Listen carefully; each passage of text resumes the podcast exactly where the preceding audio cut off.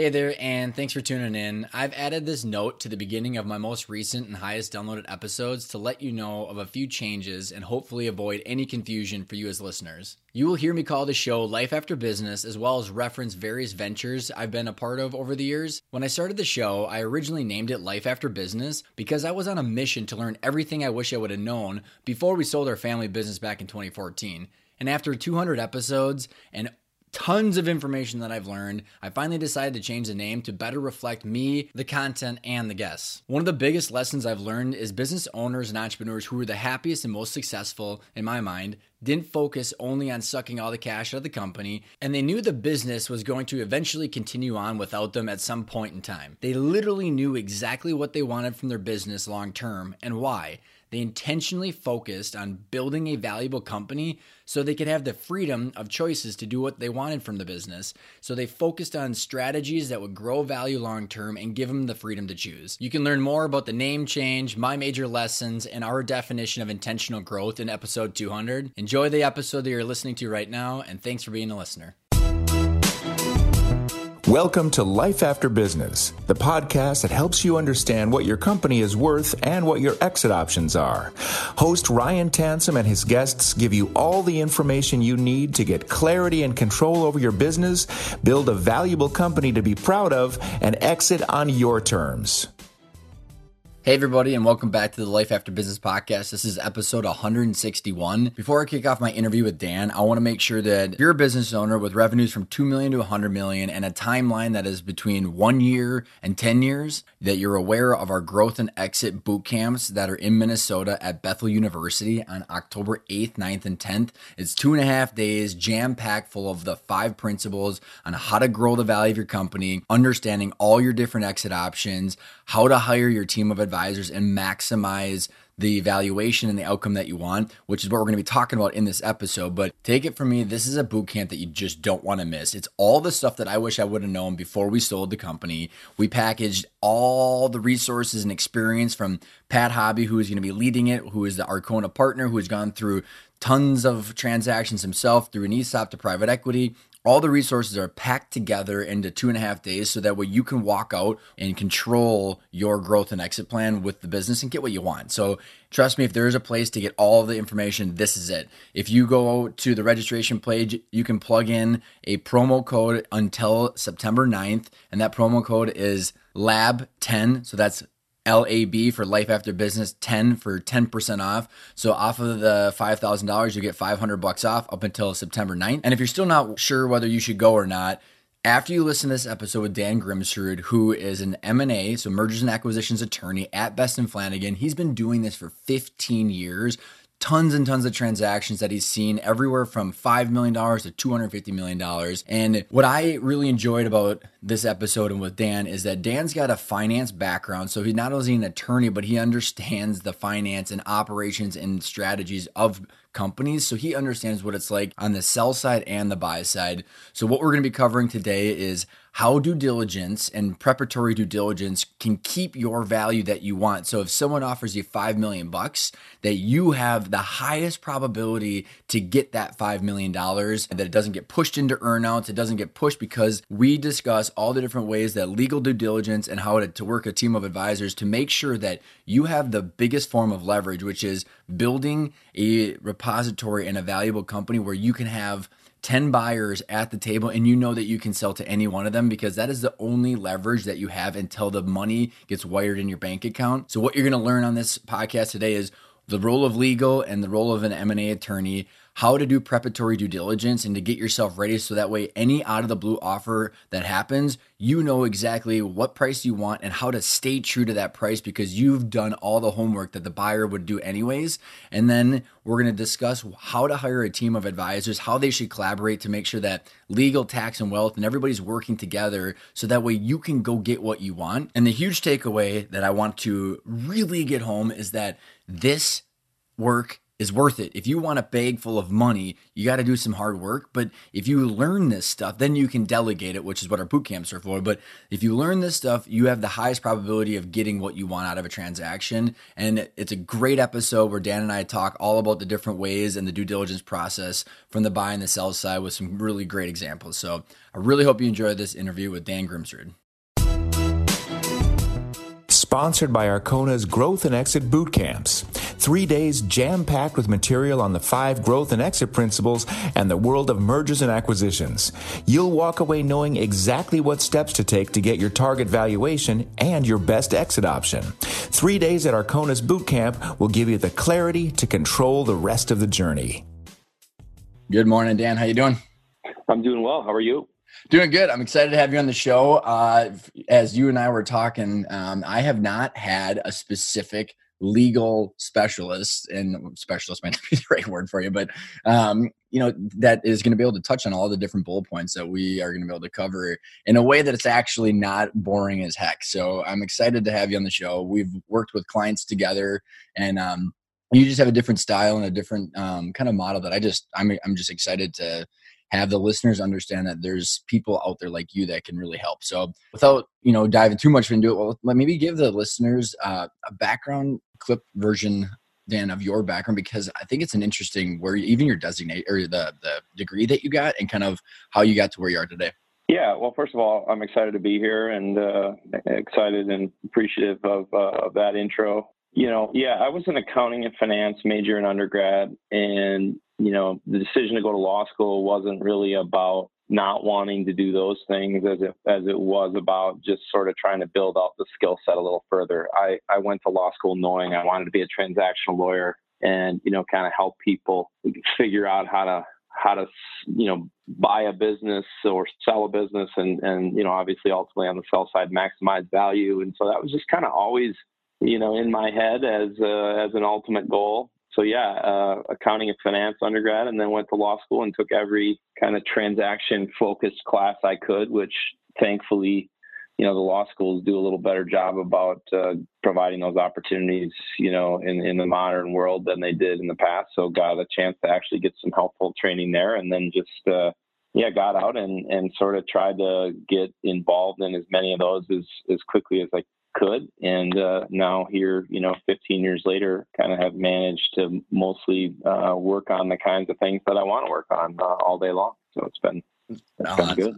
I love it. And like the thing that I find is interesting, and you're going to laugh about this, because like I was doing this keynote and we were talking about, our 5 principles and such. And I was talking about the legal role, and they're like, no lawyers know what working capital is. So like, that you actually have a finance degree, I think, is really interesting, and kind of that, and we'll tie that back into like the different kind of roles of attorneys. But I just think it's interesting because I don't know if if you got to comment on that, but knowing business and understanding business and transactions is just way different than just filling out a piece of paper. Yeah, and I think one of the things that's interesting is people kind of get that piece wrong a little bit in both directions, right? I mean, they. Some people assume that the lawyer knows nothing about that piece of it. And other people, assume that that once they know you do know something, they assume you're going to kind of want to run point on that. And, okay. For me, most of the deals I work on, there is somebody who's whether it's an investment banker or, an accountant or just an internal resource that is really a 10 out of 10 on that score and that skill set. And, oftentimes I'm sort of the wingman on that stuff, but I think the thing that it's really valuable to be able to understand what the person who's running point on the working capital discussion is doing, so that when we're negotiating other aspects of the deal where those issues are relevant, I'm not, in the dark. So, it's not like having the knowledge means that I'm trying to take over that piece, but it does help me, I think, be a better, teammate for whoever it is that's kind of running point. I mean, well said, man. Like, I think you bring up a lot of good points in there, and that what I want to dive into is especially like you said, having a surface-based knowledge of all these different things, but then where the different roles and responsibilities come in. But before we kind of go into like the transaction team and some of that stuff, Dan, like, can you just, you know, we can kind of set the stage of like, what is a mergers and acquisition attorney? How does that compare to the big box shops? How does that compare to my brother-in-law who did my articles of incorporation, my general counsel? I mean, I think the role of an attorney is so unique because there's so many different kind of niches inside of the world of law that like trying to, you and I probably have stories. So you get where I'm going with that.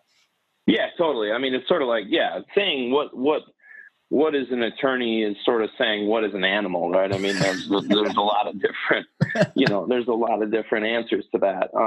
I think my role, and as you and I have talked about, I mean, I'd say my time is, divided pretty equally, probably ultimately between, my specialty, my area of expertise is M&A.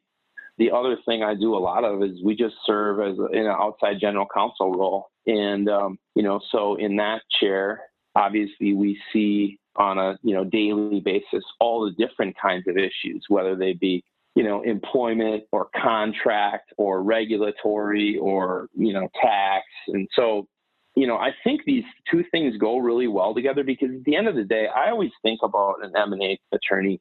I mean, I tell people my job, I'm a professional puzzle assembly person, right? I mean, my clients come and they dump a puzzle onto the table and, I help them figure out how to put that puzzle together. And I think the couple key components of that are one, you have skills and experience and expertise that you build through every transaction, but each transaction is unique. If you try to take the exact same approach to putting together, the train puzzle as you did to putting together, the shark puzzle, that's going to be a failure. And so, I sort of think every deal is different. Obviously we do deals both buy side and sell side. We do deals, from 5 million to 250 million. I think where we have some, I think, really special, and positive dynamics at our firm is that we really are sort of relentless about looking at each deal independently and not trying to take, the deal and kind of jam it into our system, Mm-hmm. And so, I think to me, that's what, I think that there's a different, to your earlier point, doing M&A deals that are $10 billion deals or $100 billion deals, that's a different business than I'm in. Those people, the process that we've built and run here would have no utility there and vice versa.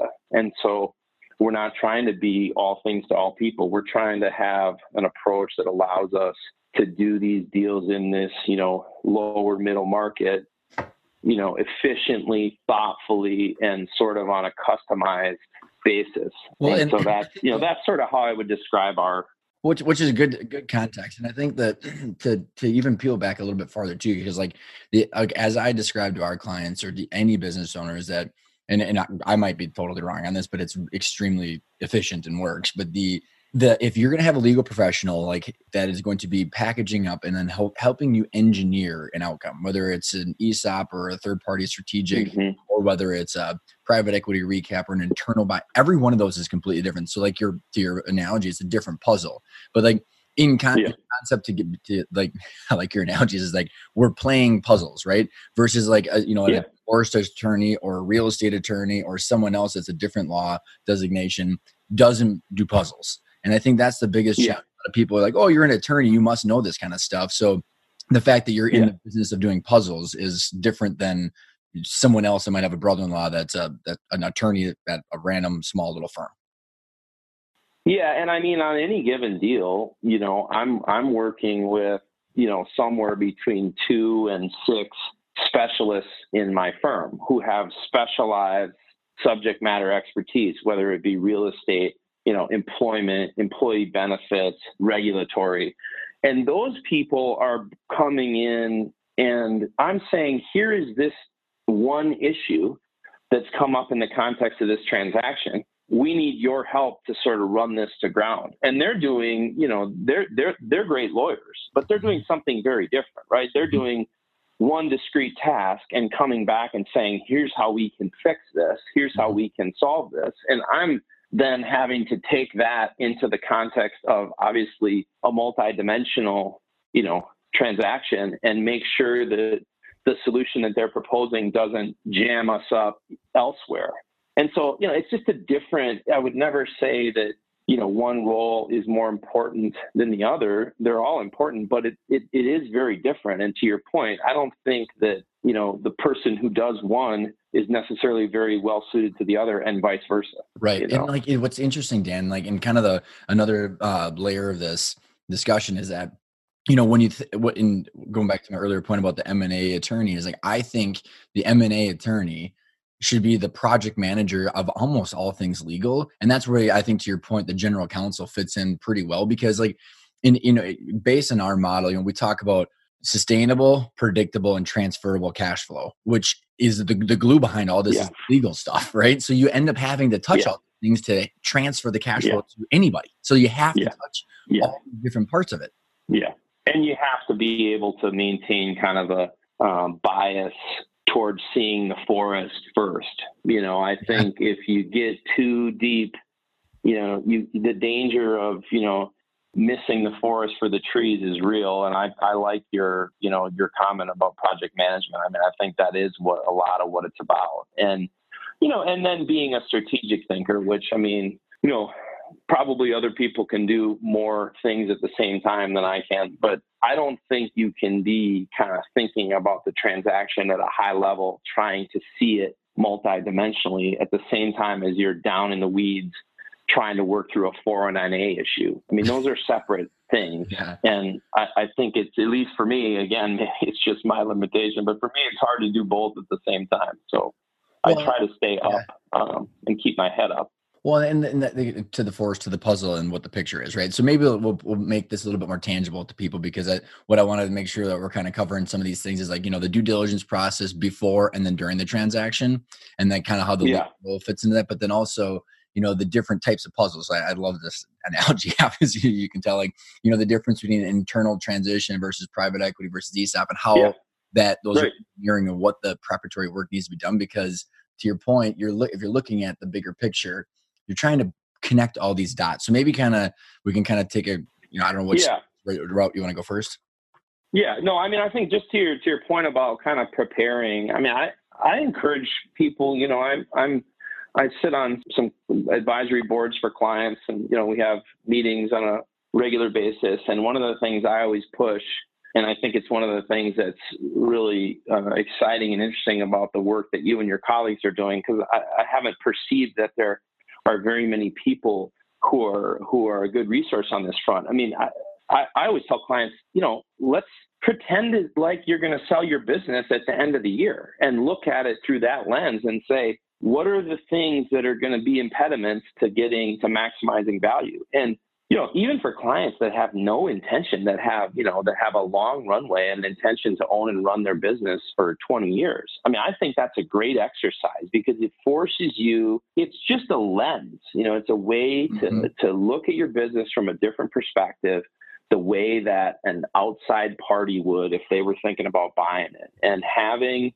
you know, people on your advisory team that can help you do that and can, you know, help you be disciplined about doing that, because that takes some time and some bandwidth that, you know, most business owners have plenty of things to devote their time and bandwidth to.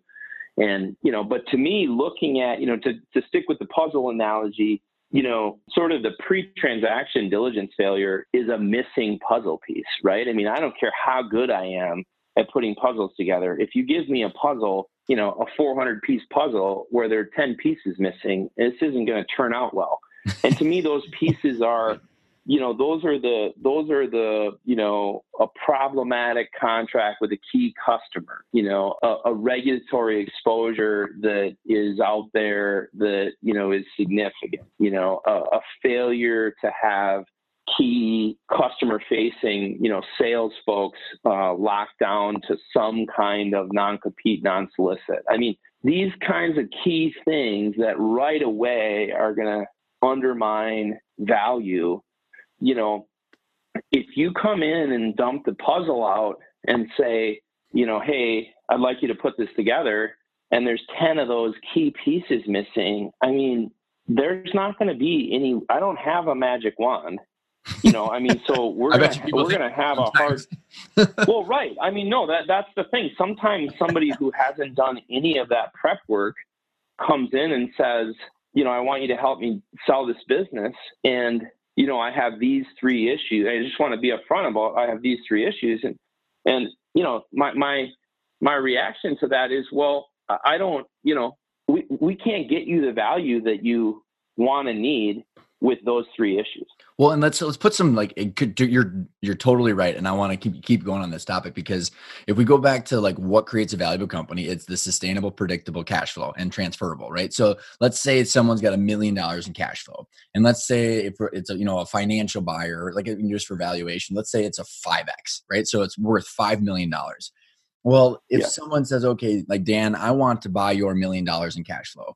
Well, as easy as we can do to transfer that. And like what you were talking about, the missing puzzle pieces, this is, well, you know, your main sales guy doesn't have a non-compete and he has relationships with a third of the clients. Well, I'm not going to pay for that. And then like, oh, by the way, we got sued that and it's a pending litigation on a product default. Like, okay, like it's all this stuff that like it's not worth, you can't transfer that stuff. And I think, you know, the challenge that people, I mean, you've probably seen, you got other examples of non-assignable contracts. Like they just didn't even think about that.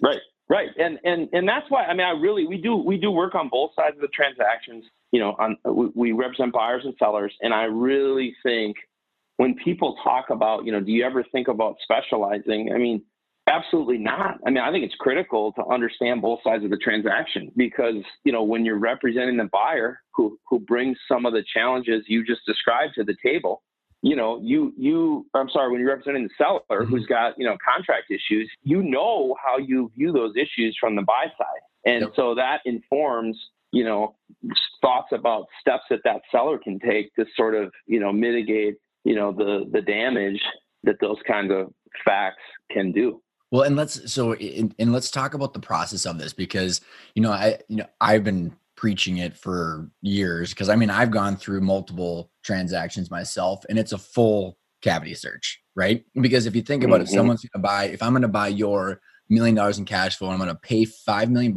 maybe take out a $3 million loan and some equity in there. I'm going to make sure as hell that I cover all my bases, right? Yeah. So I'm going to try and find all of these things. And so in that situation, there's, you know, because I go back to my point, I was like, I preach like do due diligence now, because you can have like a nod of the blue offer, but then what is that? Right. What is the actual process coming from? Let's take it from maybe from your perspective, from the buy and the sell side of what are the things that they're looking for, and how does that work? You know, let's say you were representing a buyer, because I think that would be good for the listener. Okay, how does that work, and what do you?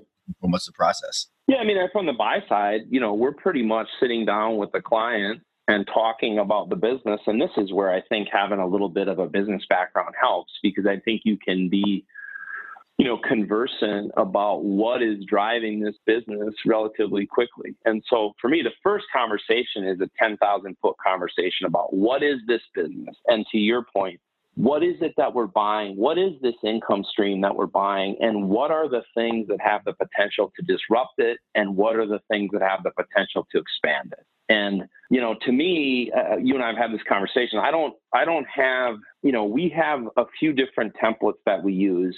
Obviously, as a buyer, you are at an early point sliding a diligence checklist across the table and saying to the seller, here's the things that we want to know about. Right. You know, we don't have one template for that checklist, and I've never sent out a checklist that didn't have some customization in it, because I think you've got to, right from the get-go, figure out what do we care about. And that's kind of what I'm talking about doing these lower middle market deals. I think, you know, you get some advisors that'll take their template for a $400 million deal and try to drop it onto a $30 million deal. Well, that doesn't make sense. I mean, nobody can tolerate that level, that intensity of process. And so what we try to do is look at it and say, what really matters here? If I'm making up numbers for purposes of illustration, but if there are 100 things that we typically care about, we can look at a specific business and say, okay, these 33 really matter here. You know, these 33 are sort of deserve some moderate level of scrutiny, but they're not key drivers. And these, 34 over here are not huge issues. We just need to kind of see enough to be able to have a comfort level. And, so I'd hesitate to say, just generically, here are the things that really matter. But I mean, obviously, number one is sort of who are the customers, who are the contacts with those customers, what is our history, what has gone wrong, what has caused us to lose customers, what has helped us gain customers. Because to me, the rest of the world, whether it's regulatory compliance stuff, whether it's HR stuff, I mean, that's stuff that we as lawyers can probably fix, can probably figure out ways to inoculate our...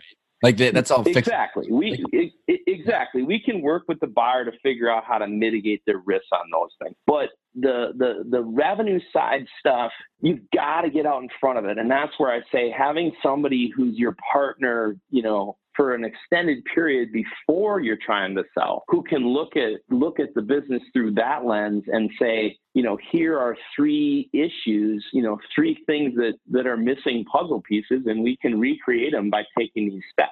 Well, and think about it too, Dan, because like that $1 million in cash flow, like if you don't get out in front of that and that goes away, like the whole thing doesn't work, right? You don't need IT or HR or payroll. It doesn't matter. Yeah. Like you need your profit and the cash flow coming in. Right. And like, exactly.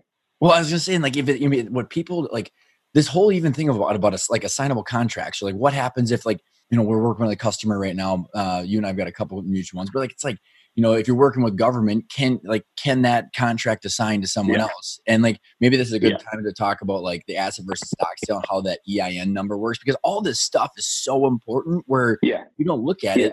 You don't even have the ability to sell at all.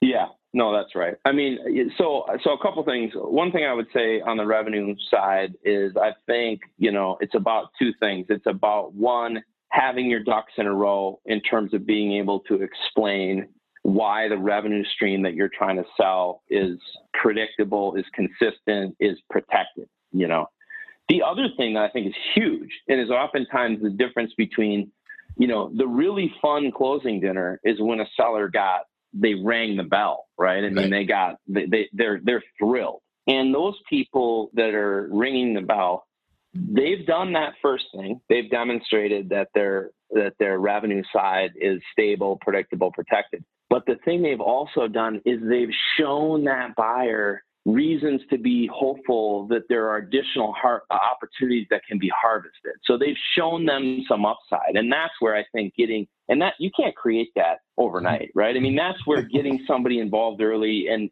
talking about, hey, you need some more hunters, or you need to be hunting more of this kind of customer. Just somebody that's frankly, in the chair that you're sitting in, looking at this thing holistically and helping, with that piece. I think that like you think about it, like so, like let's go back to the $1 million cash flow and $5 million valuation. So, like let's say we put a $3 million loan on that, and we put $2 million in equity into it. It was like that's first of all, I think the $3 million loan. What are the monthly payments of that? Is like I think like $30,000 a month or something like that. So you're sitting there going, okay, well I got like $400,000 in debt on $1 million in cash flow. I need to be able to grow this thing. Yeah.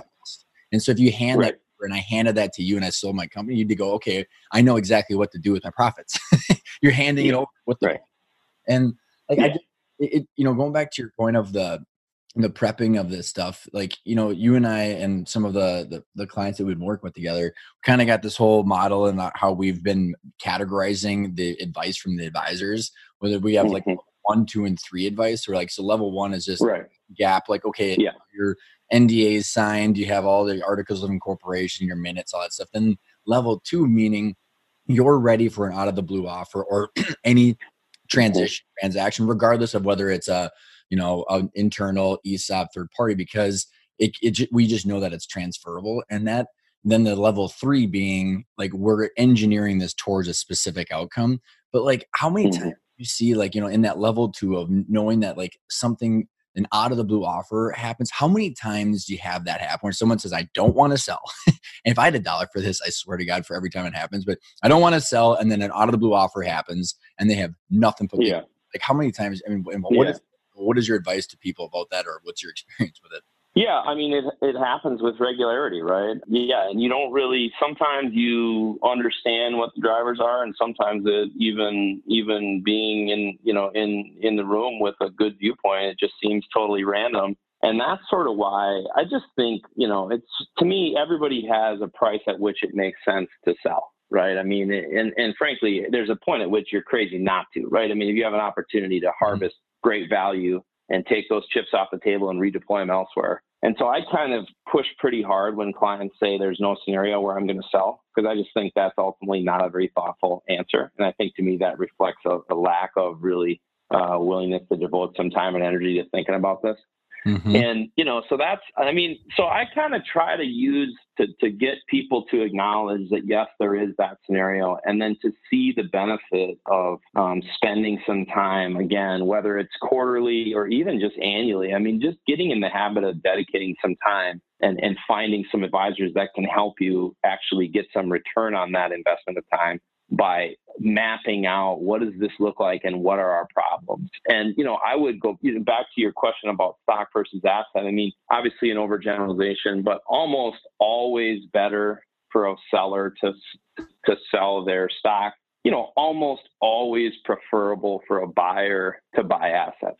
And, you know, one of the things when you're on the set, when I talk to people about this idea that they need to be thinking about their exit for, you know, they need to have some runway. They need to be thinking about that for a period of time before they're actually going to be ready to do it. You know, I always say, I mean, let's try to position this thing so that we can make a straight-faced argument that this thing is so buttoned down that a stock sale doesn't, you know, that a buyer doesn't have any reason to have any legitimate heartburn about buying the stock. And then if we're in that position, then we actually have the ability to if the buyer does insist on doing a stock deal, we actually have the ability to, I'm sorry, doing an asset deal, you know, then we actually have the ability to say, well, fine, we'll do it, but then you're going to pay the difference, you know, right, the tax difference for us. You know, what happens to sellers who aren't ready is these buyers get in there and the seller says, well, I want to sell stock. And the buyer says, because the buyers are sophisticated, they say, oh, well, we'll, you know, we usually buy assets, but we're open to that. So let's just kind of get the process going and we'll figure it out. And then right, they get in there and they find a couple things that are problematic. And they now have a bulletproof reason to say to the seller, we're not going to buy stock. And when they're in that position, you're never going to get the increased purchase price on an asset deal to mitigate, you know, the tax cost. And so, you know, your question about stock versus asset to me is a great lens through which to view, you know, the challenges that you can have if you don't get started, you know, getting your house in order. Well, and if you think about it, Dan, and I right now, especially because of like the economy, people trying to manufacture growth and like, you know, lowest interest rates, the whole M&A marketplace is very interesting. PE firms are overspending. Mm-hmm. So you have these people that are getting paid to spend money to buy companies. So, you know, I call it the fishing expedition, right? So you say, okay, Dan, I want to buy your company for $5 million. So let's just take this example again. And then you go, oh, that's interesting. Like I could maybe do that, you know? And then you think, you know, okay, well, first of all, have you even run the numbers of it, whether it's an asset or stock, how much in payoff debt, how much money you're going to actually walk away with compared to your $250,000 salary? And then you say, okay, well, yeah, you start that whole process. Maybe you can kind of give the lens of like, so it's like that, you know, you get an offer and then there's a letter of intent. Well, you can't renegotiate, right? So you're sitting there going, okay, well, right, and where I'm getting to the point of like the deal structure. So like, let's say as I'm a buyer trying to buy your company and I say that. So you maybe walk through as you watch the seller go through the mental process of going, I'm from 5 million to wait, how much is up front? What happened in due diligence that reduced that price? And then what are the different ways that the buyer push the deal structure, escrow and earnouts and all that? So you maybe kind of walk what happens to the 5 million all the way down to what actually happens at closing. Yeah. So, I mean, obviously it usually starts with a conversation, you know, with the prospective buyer and the seller. You know, that's step one. They get connected at a trade show or whatever. And the buyer says, you know, would you ever think about it? And the seller says, yeah, I mean, I'd think about it. And they kind of have that conversation and there's an openness and they you know, that then translates into, you know, potentially depending on size of the deal and who the players are. I mean, it might go right to a letter of intent, or there might be an interim, just kind of a term sheet. You know, oftentimes maybe it's just an email or a one-page document that just sort of lays it out at a very high level. And, you know, then you go to a letter of intent that gets a little more, you know, gets a little bit more into the detail, and then obviously ultimately negotiate a definitive agreement and close the transaction. I think, you know, one of the things I always try to do every once in a while, we've all seen this, there's a lightning bolt. I mean, there's something that, you know, there is a buyer who has a unique position where they come across a business that they have unique reasons to need, and they make an offer, you know, that just doesn't make any sense. It's too good, right? It's one of those too good to be true. And that happens very rarely. And when it does, you know, we've had some of those where I've said, you know what, we've got to just pursue this because this really is too good to be true. The multiple's too good to be true. The buyer, that there's so much synergy and strategic advantage for the buyer that they're willing to pay more than anybody else. Mm-hmm.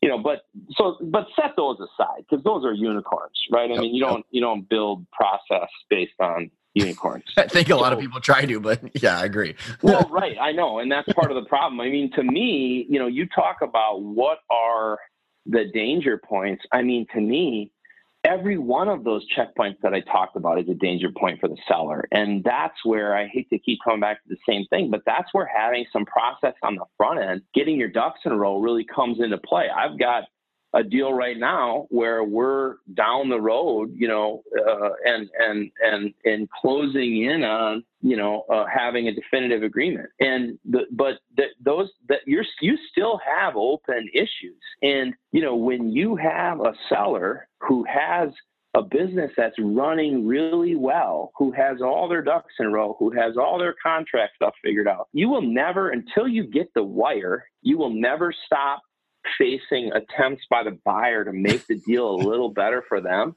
Yeah. And the best tool that you have to thwart those attempts is, you know, your business is saleable to 10 other people, right, you know, because of how dialed in it is. So to me, you know, there's risk for a seller at every one of those points. And the best way to mitigate that risk is not to think, you know, that you can have some kind of magical LOI that'll eliminate anybody's ability to try to renegotiate or retrade, because that doesn't exist. The LOI always gives the buyer the opportunity to revisit issues in the form of definitive agreement. So really, you're going into that battle with the only protection you have, and the only lever you have is you have a good, strong business that you know could sell to any one of 10 people.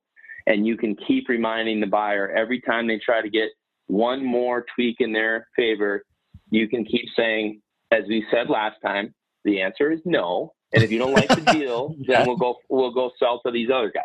Yep. Well, and man, Dan, you just nailed it on that. I mean, like, you're totally right. Like, the only leverage you have is other buyers. And like, let's walk through those checkpoints and give some tangible examples. So like, let's say you have two different people, right? So you got one that's got like all their ducks in a row. They've got 10 people and they can keep saying no. But like, what are the explain in maybe some detail on what they might come back to renegotiate? Cause like, yeah, like I said that I would buy your company for $5 million. Yeah. I think about an asset sale. Yeah. So checkpoint one, we go from asset to stock, or I'm sorry, from stock to asset. Yep. Okay. So there I lose $500,000. And then at these other checkpoints, what are deal structure things that could happen? Like, let's say things come up. What's the kind of the back and forth? So I mean, a couple examples, right? They could see some issues with customers, with key customers, and they could say, you know what, we've got reason to be concerned about the status of the relationship with customer A, and so we want an earn out component. We offered to buy your business for $5 million. And we'll still give you $5 million, but now we want to give you $3 million and $2 million in the form of this earnout. And and I've done this on the buy side, right? I mean, the buyer will say, well, don't worry. If you perform just like you are today, you'll get the other $2 million. And, you know, so they sort of set it up as, if you're the seller, they want you to feel like you'd be unreasonable to object. But of course, the problem is they will be running the business. So if they're looking at the business and saying, we have actually a strategic objective to move away from, you know, business line one and put more of our energy in the business line two, if that's the way buyers thinking, there may well be a short, you know, post-closing, there may well be a short-term, you know, sort of step back for the business in order for them to achieve their long-term objectives. Well, if you're dealing with an earnout, if you just got $2 million of your $5 million moved over to an earnout, that might cost you $2 million. So I know, you know, that's one that happens. The other one that'll happen is, you know, if you have a regulatory exposure or contract issue, you know, they'll say, we want to put $1 million in escrow for, you know, a year pending resolution of this issue. And, you know, again, it's sort of when the buyer presents it, it sort of sounds like, well, you know, that's not unreasonable and we'll eventually get our money and I'm confident we can work through it. But, you know, that's the devil's in the details on these things. I mean, oftentimes you end up with the money in escrow and you end up with the buyer saying, no, you didn't really eliminate that risk.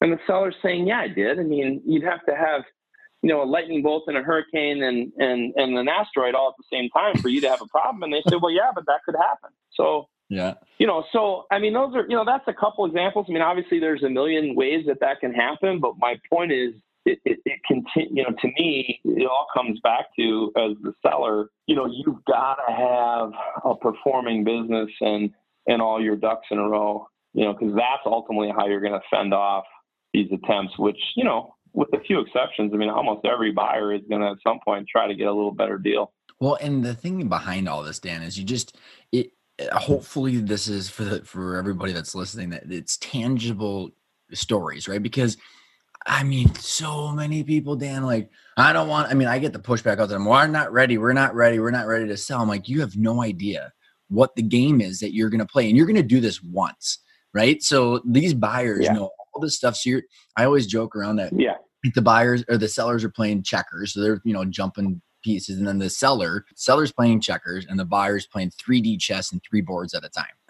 And they go, okay, well, the seller gets just infatuated with this $5 million mark. And then if you think about your example of let's call it the $5 million. So you get $3 million up front, and if it's an asset sale. So you're going, okay, well, I get 50% in tax and I have $1 million in debt. They might only walk away with $1 million, you know, and then you go, well, I got $2 million in earnout, which has different tax ramifications. You know, I mean, you're talking you might get $1.5 million out of the whole $5 million sale. Well, and and to me, that's why I think one of the many things that I think is critical in terms of, you know, the work that the potential seller needs to do on the front end before they're even in this conversation is they need to have, you know, one of the things that these sellers need to do, and this just goes with being willing to dedicate some time and bandwidth to thinking about these things. I mean, they need to go through an analysis with their tax advisor, you know, of what does a sale look like, and really have a really clear understanding of what they feel like they need. And I just feel so much better when we go into a deal where we have that on the front end, because then when, you know, everybody gets sick of these deals, right? I mean, even a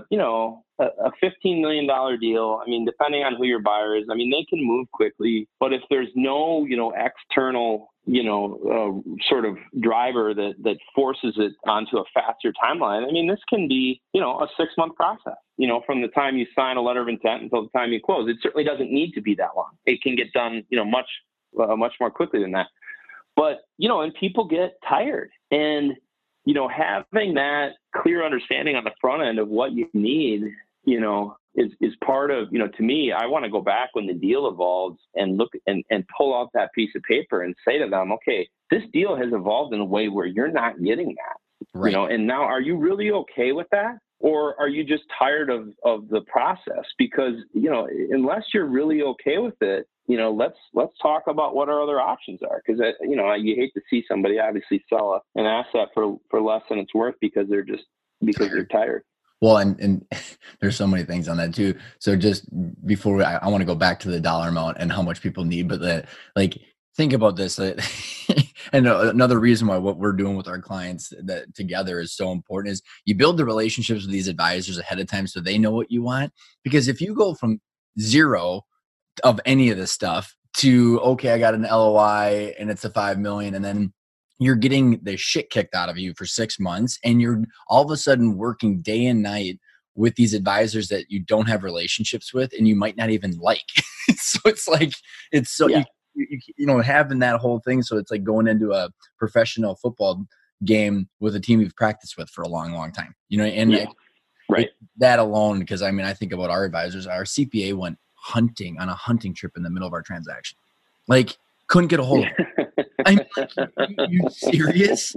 Man, like, we're talking about like negotiating big dollar amounts, and he's shooting wild boar out of the country. And it's just like, well, and one of the things I think, you know, you've asked this question before, but one of the things I would say to people, which, you know, might get me in trouble with the lawyers union, but, you know, I think, you know, one of the things I always say to people is, you know, if you're talking about hiring somebody to help you put this puzzle together, you know, obviously the most important, you know, puzzle of your life, you know, talk to your other advisors, because one of the dynamics that's out there, you know, if you go hire without inviting your advisors into the process, if you go hire, you know, your brother-in-law's buddy, you know, that's one transaction for that person, right? I mean, and I'm not suggesting obviously that means they're not going to be professional about it, but you know, when I get a referral from, you know, a consultant or an advisor like you, or an accountant or a banker,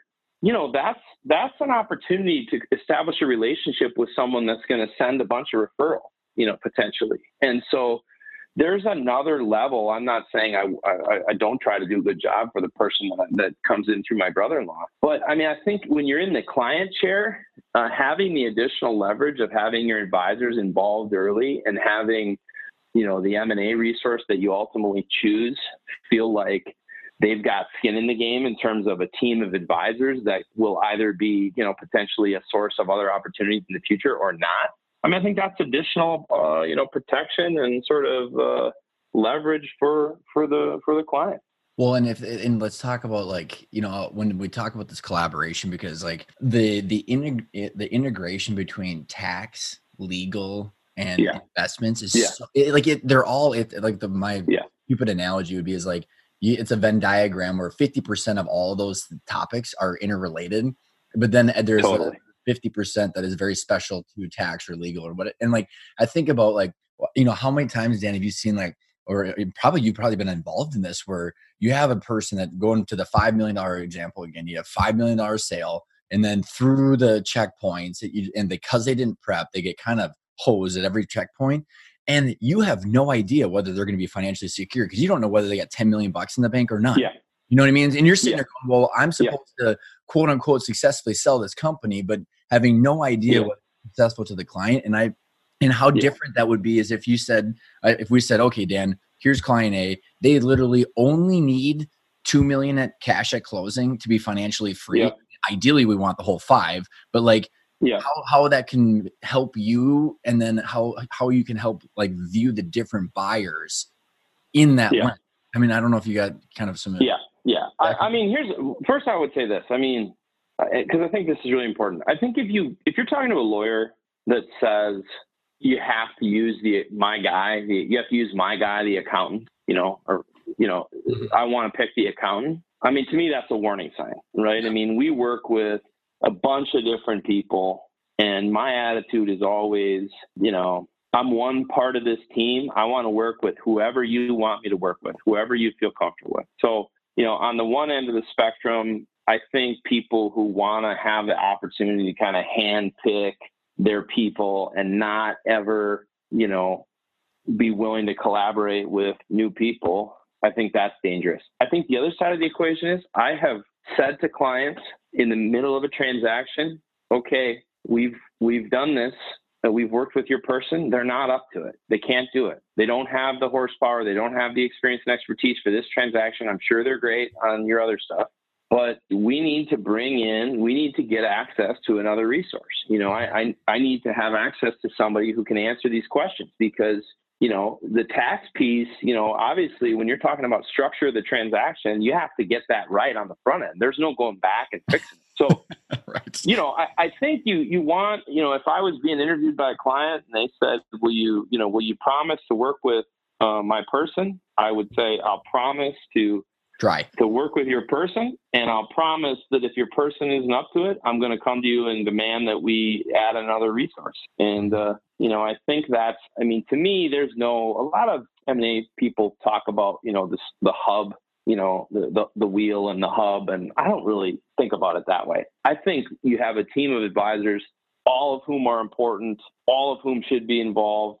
I'm an over cooperator and collaborator. I mean, I want everybody on the team. I want to get the thoughts from the accountant on the stock purchase agreement. I mean, even the pieces of it that aren't tax related, because, you know, they're smart and they have things to add just like the client does. So, you know, I think finding people that are comfortable with collaboration, but also willing, you know, to tell you, hey, we need some more horsepower over here. I mean, to me, that's a big, one, and then when you have all the advisors that are specializing in the, you know, ideally even the specific transaction that you're trying to go across, but just, you know, transactions in general, you know, they're going to be able to kind of self-regulate each other. Because I mean, you got attorneys that want billable hours. Like accountants might be losing a $6,000 audit, and then the wealth manager wants the liquidation event. And so, like, you have all these people that kind of different skill sets and, you know, different ways that they make money, and rightfully so. But like, they can kind of self-regulate themselves if everybody's kind of talking the same thing and the same lingo. Yeah. So as we're kind of wrapping up here, Dan, this has been a blast, man. What, you know, if you're thinking about, you know, the listener who just got done with this and they're going, holy cow, that sounds like a lot of work. So, right? I mean, which, you know, get your $5 million cash up front. It is a lot of work, but you know, there's $5 million. Yeah. But you know, actionable things that you could say, hey, this is ways to start biting off the apple without overstressing yourself. Yeah. Yeah. You know, I think it's like, we offer this all the time, and frankly, you know, we're not as well positioned to do it well as you are. And there, you know, I think my advice to anybody would be to, you know, put a program in place where you have, you know, whatever it is, like I said. I mean, it's sort of one of those things, you know, like when you set out to improve your exercise habits, don't say, I'm going to exercise 2 hours a day, 7 days a week, if you haven't done anything in the last 3 years, because you're setting yourself up for failure, right? Yeah. I mean, so, I mean, to me, be realistic, but put a program in place where you commit to dedicating some time and some energy and some bandwidth to thinking about what it would look like to sell your business, and then figure out how to get, you know, a couple resources that have the ability to help you think about that effectively. Because just sitting down in your office and dedicating time to thinking about it, it's, you know, that doesn't do any good unless you have some resources that can help you figure out how to do that in a way that's effective. But, you know, that would be my number one thing, would be to encourage people to get out in front of it, you know, because, and you're right, it is a lot of work. I would say two things about that. It's not one, you know, it's, you're talking about getting a big bag of money, $5 million. I mean, very few things besides winning the lottery that involve getting $5 million are easy. So, I mean, you know, I'd say, yeah, it's a lot of work. That's a fact. But I would also say it's not as much work if you invest some time on the front end. I mean, where it's really difficult and painful is where you've done nothing to think about what a sale looks like. And then people, I have this happen with regularity. You know, people come in here and they say, you know, you got a 62-year-old person, business owner, and they come in and they say, you know what, I'm just done with it. So it's been a tough stretch. I'm done with it. I want out 3 months from now. Well, I mean, oh my God. I mean, that's a disaster, right? Because it's like, first of all, oftentimes it's been a tough stretch means that the things aren't great at the business. You know, you don't know where you are in terms of cycles.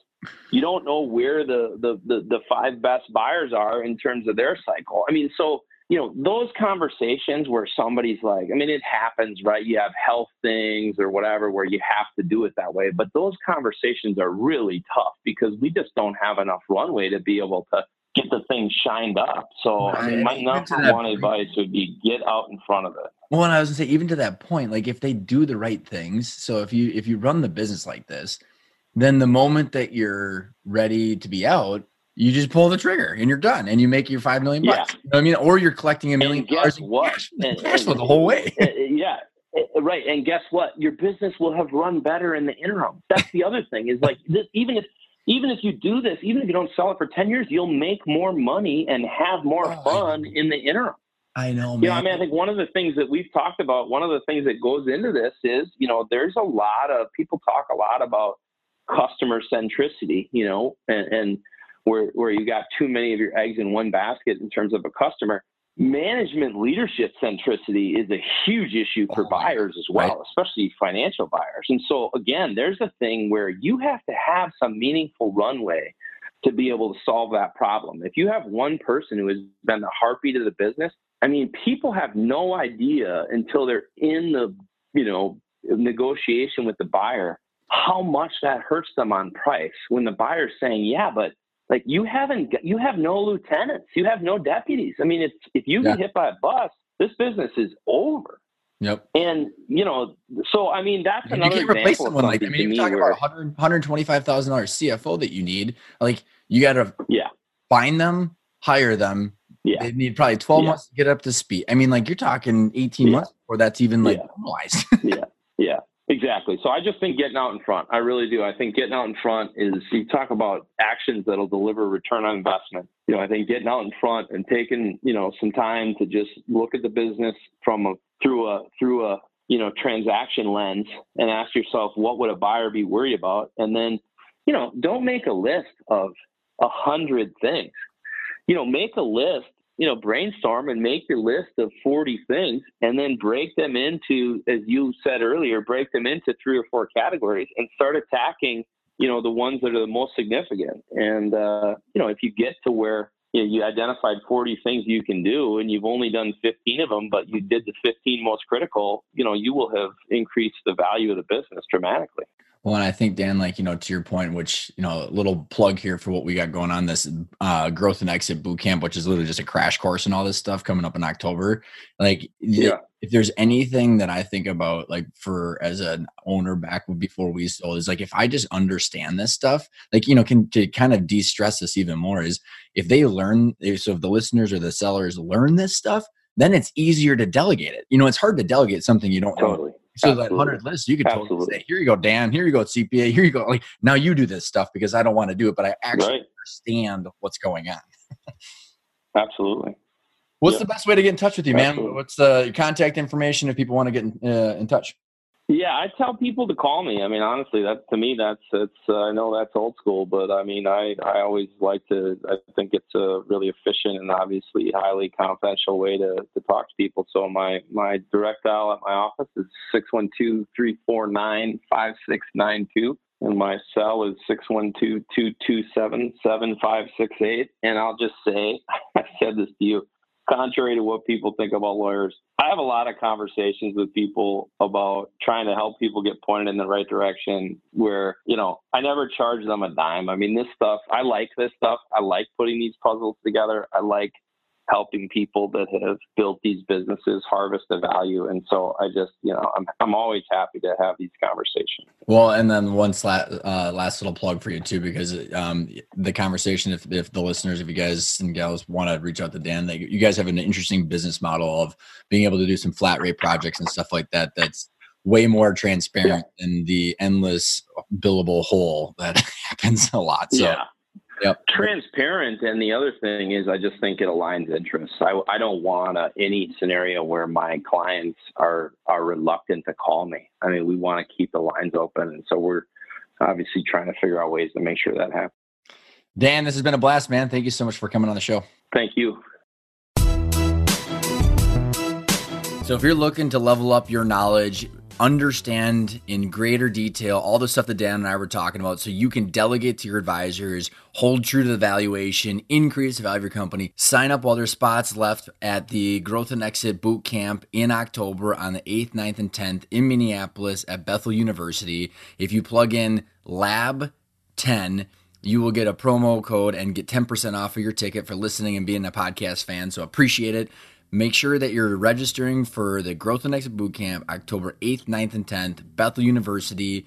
And if you're out of town, once you register, there'll be a list of different hotels that you can stay at that are really close by, that are very nice and very reasonable. And if you have any questions, feel free to reach out. If you got questions on the agenda, the full agenda for the 3 days is on the website, on the bootcamp page. We'll also attach to the show notes. It's literally everything that you could possibly want to know about how to manage this entire process. So I encourage you to do the hard work like Dan and I were talking about, and then you can at least learn what you're going to have to do next, and then you can prioritize everything that you want so you don't have to make any major decisions. So with that being said, I really hope you enjoyed it, and I will talk to you next week.